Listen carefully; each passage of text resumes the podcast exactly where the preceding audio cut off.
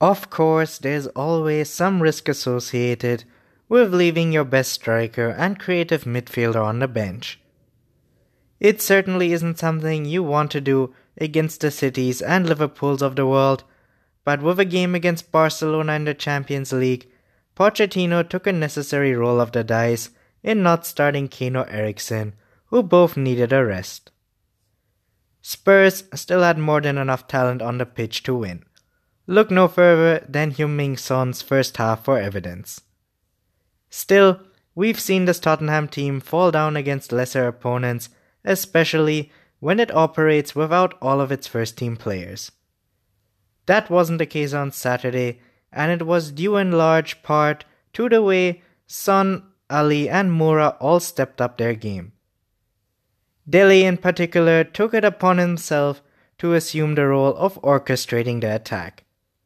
More often than not, he picked the right times to dribble and pass and was mindful not to take unnecessary risks.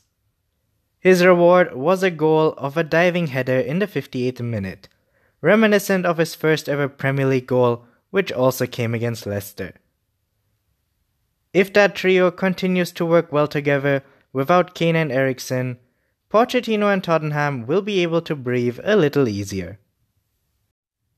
Having both first choice centre backs healthy makes a big difference in how a team plays. They share a rapport on the pitch that just isn't apparent with backups Foyth and Sanchez. It's a special connection that only grows from thousands of minutes spent playing in tandem, and it's been one of Tottenham's biggest strengths over the past few seasons.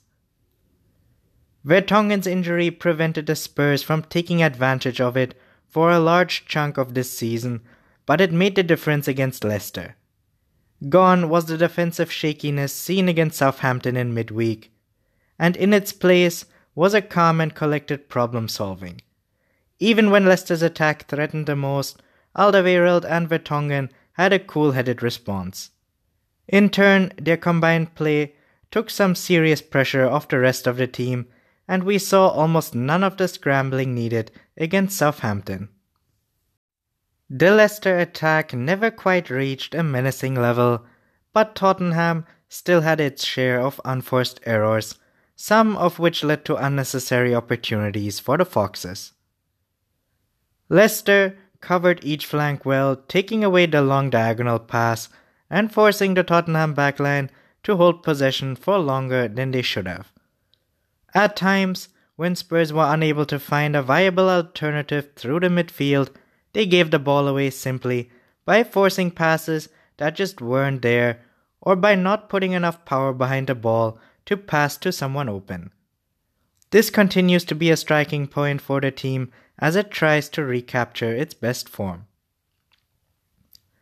Serge Aurier is an entirely different problem. The right back never looks comfortable on the ball which is a problem for the way Pochettino sets up his team to play. Leicester's pressure took him away as a short pass option in the build up, and he couldn't put in a cross during the rare times he found himself on the attacking side of the pitch.